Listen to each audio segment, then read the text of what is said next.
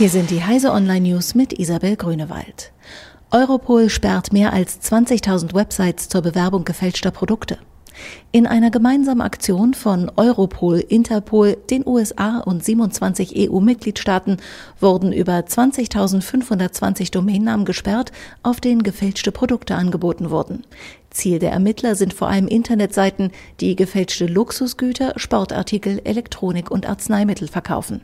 Bei diesem Einsatz hat sich die Zahl der gesperrten Seiten im Vergleich zur Zahl aller bisherigen Durchführungen fast verdreifacht. Neue Regeln sollen elektronische Zahlungen sicherer machen. Die EU-Kommission hat in Einklang mit der Bankenaufsicht Vorschriften verabschiedet, die elektronische Zahlungen in Geschäften und im Internet sicherer machen sollen. Angaben auf einer Kreditkarte oder die Eingabe eines Passworts werden in den meisten Fällen nicht mehr ausreichen, um eine Zahlung zu tätigen.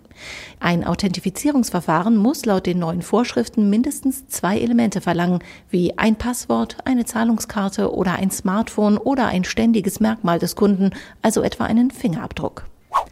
US-Justiz wirft Chinesen Hackerangriff auf Siemens vor. Das US-Justizministerium beschuldigt drei Chinesen, Cyberattacken auf die deutsche Siemens AG und zwei weitere Unternehmen verübt zu haben.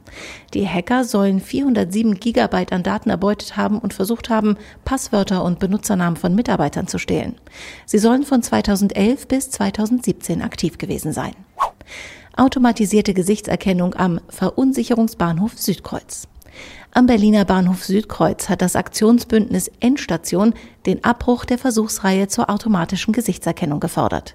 Kritisiert wurde nicht der Test, sondern die hinter dem Test stehende Idee des anlasslosen Auswertens von Verhalten und Erkennen von Gesichtern.